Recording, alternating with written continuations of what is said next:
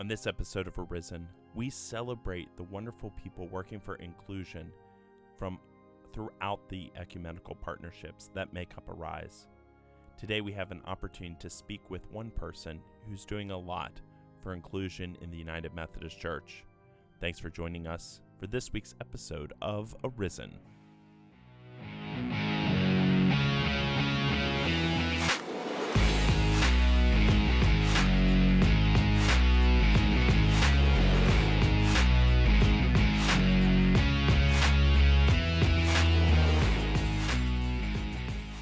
Welcome back to Arisen, a podcast by Arise Campus Ministry. My name is Drew Entz. I'm the ministry director, and joining me today is Pat Luna, who is one of the founders and leaders of Resist Harm. Pat is also a layperson, which means non clergy, and has been a delegate to General Conference. Pat, how are you doing today? Well, I'm great, Drew. Thank you for inviting me and, and being interested in Resist Harm. Appreciate it. Well, you all have been so helpful to me and been a great support. I know we've met over Facebook, messaging back and forth and texting, and uh, it's nice to be able to have you here. We're seeing each other face to face through Zoom, but uh, you're all going to be hearing it just the audio version. But I'm really excited to be able to put a face with the name and the wonderful person who consistently reaches out to support me. So thank you for oh, that. Drew, it's our honor to support you and all our uh, folks that would be impacted by some of the harmful things that happen in our denomination. Well, I'm going to just turn it over to you because our students, they hear me all the time. They want to hear from you. Mm-hmm. What is Resist Harm? And tell us a little bit about it. Well, thank you, Drew.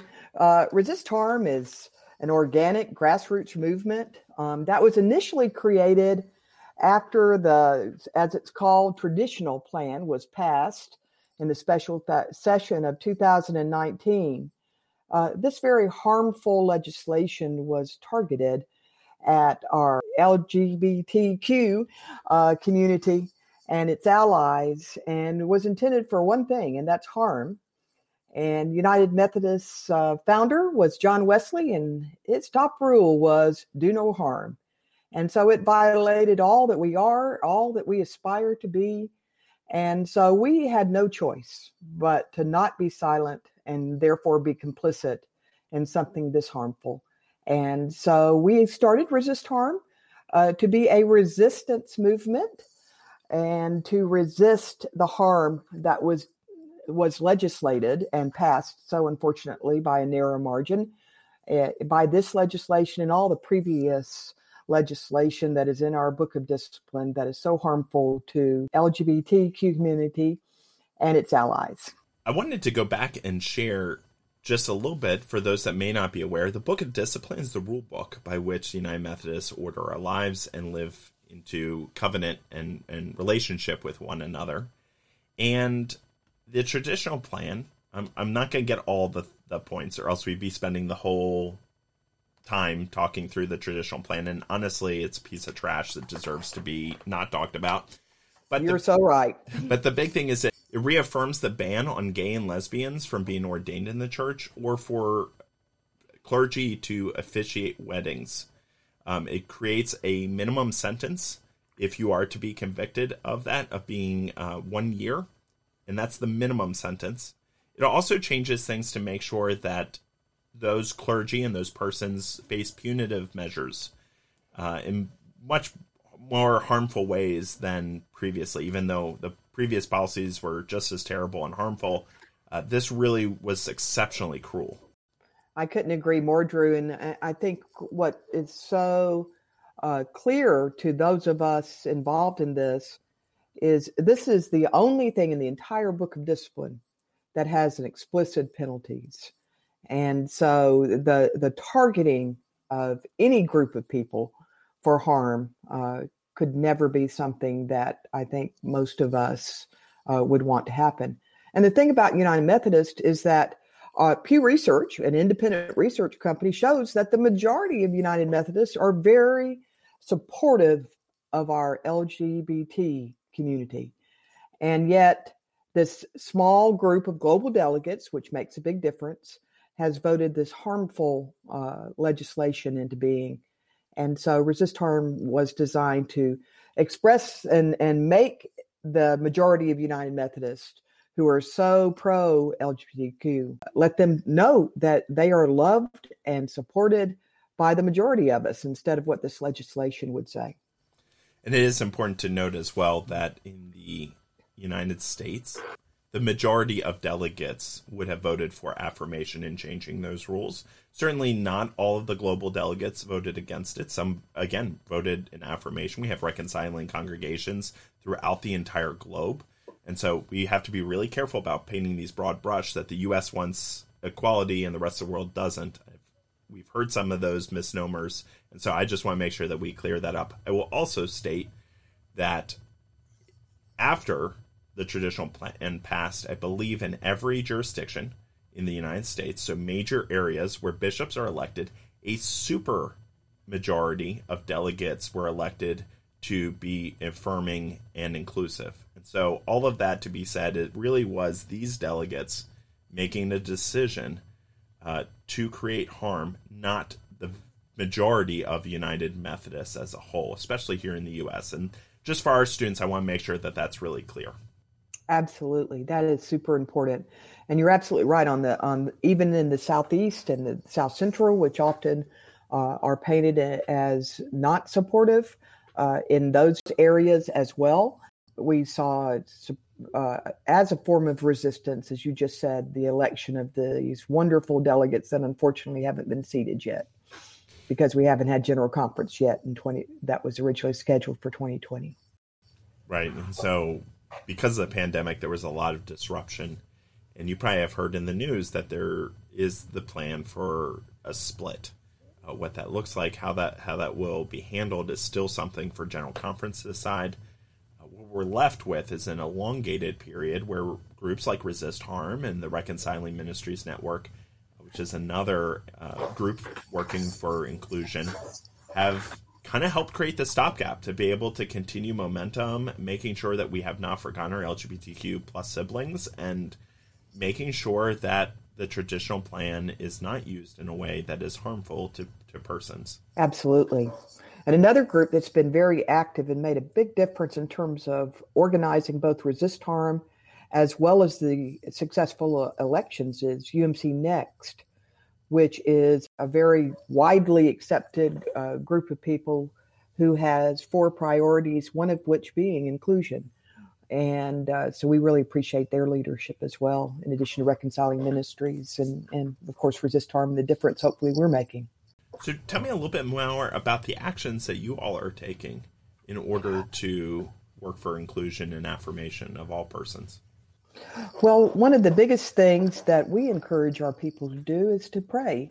Gandhi said that prayer is the beginning of resistance. And so our movement has been grounded in prayer.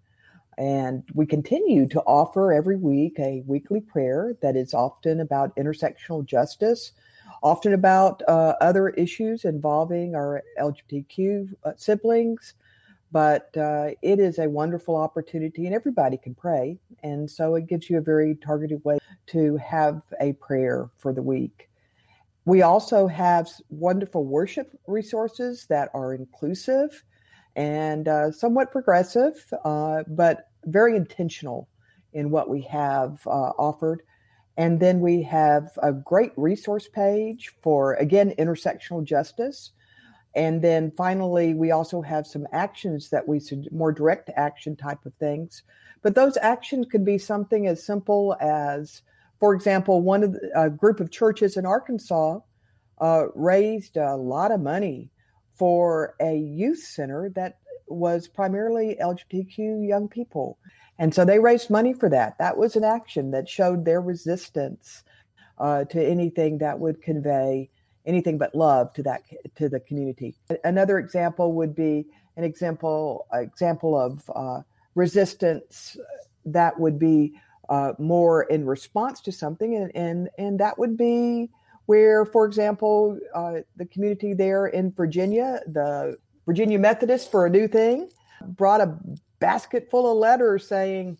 We love Drew. We support Drew. So uh, resistance can take lots of forms both in terms of very proactive, loving things such as the check to the youth center, or things that say, no, stop, this is wrong.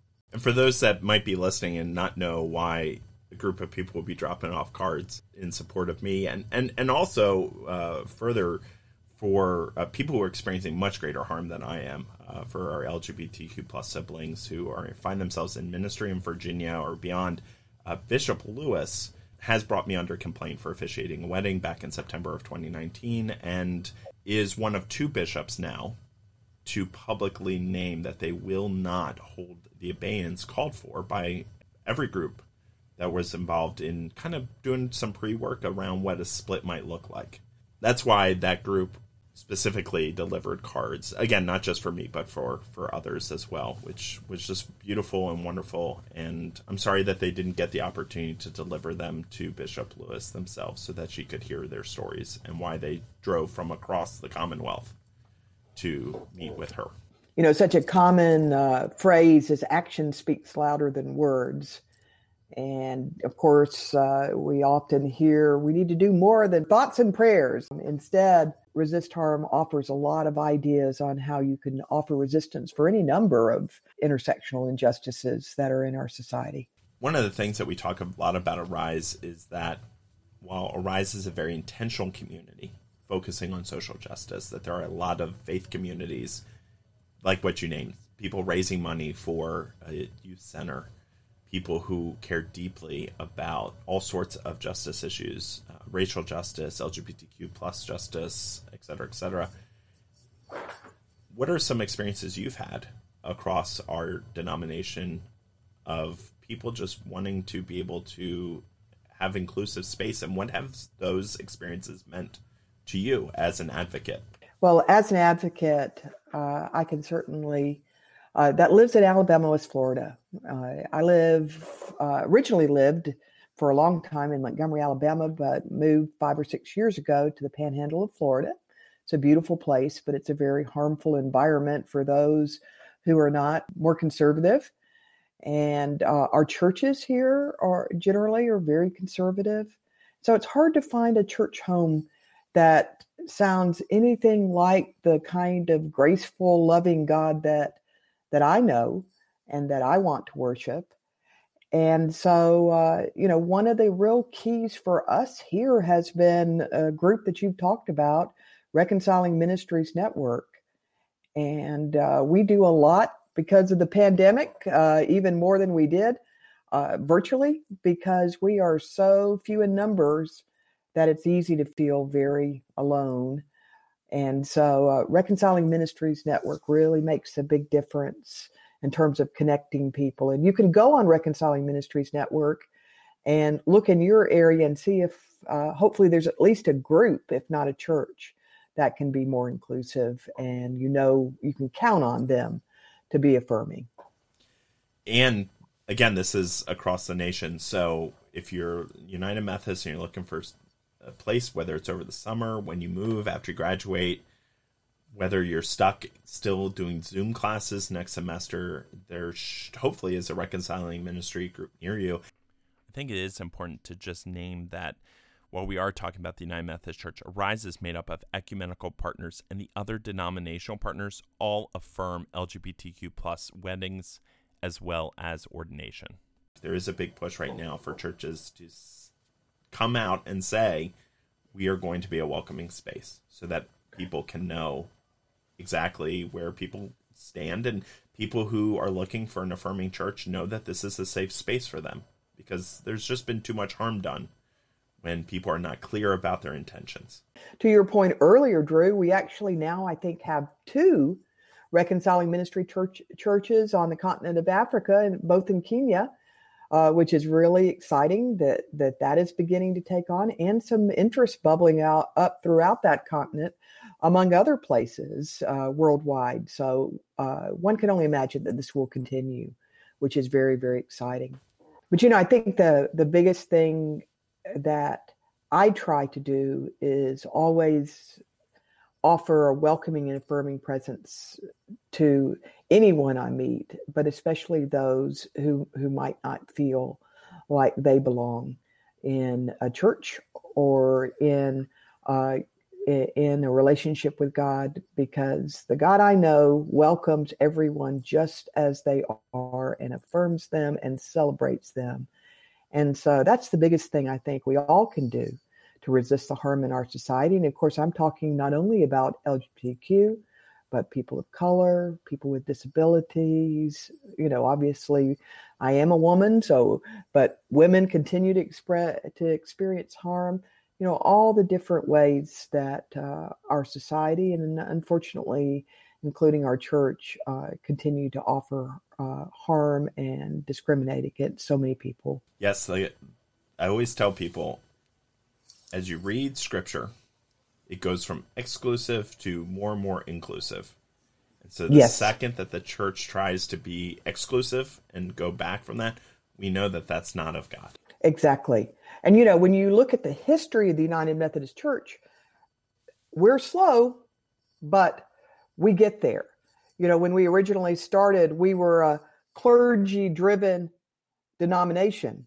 Um, and after this is after the Revolutionary War, and then we welcomed laity into more of an equitable sort of partnership as expressed in we have lay delegates and clergy delegates to general conference for example.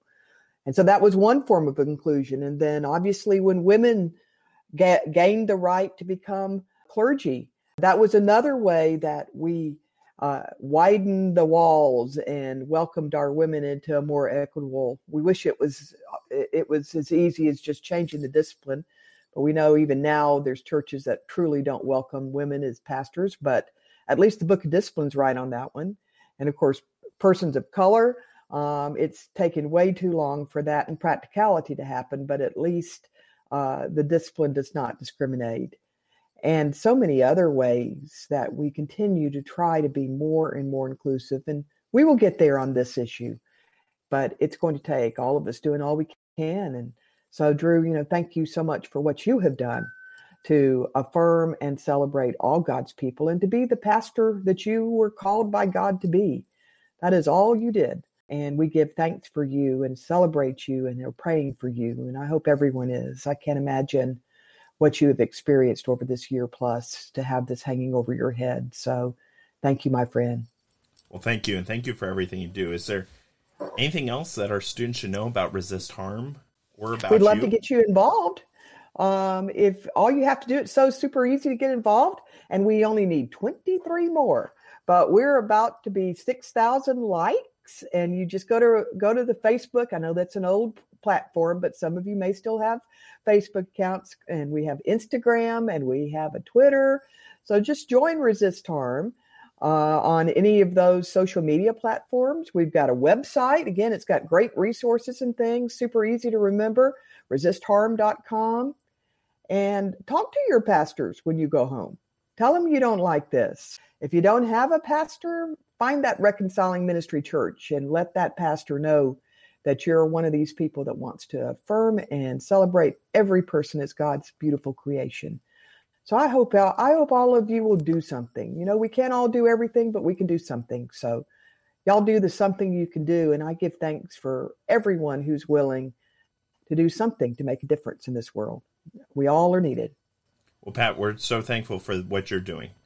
And it's not just something, it's a lot of a lot of things. So thank you so much for your support. Thank you for uh, again your support of me and for people all over that may only get to meet you via text, but then one day maybe I'll have you on a podcast as well. And on behalf of all of Arise, we thank you for the ways in which you're working for inclusion and for justice. You bet.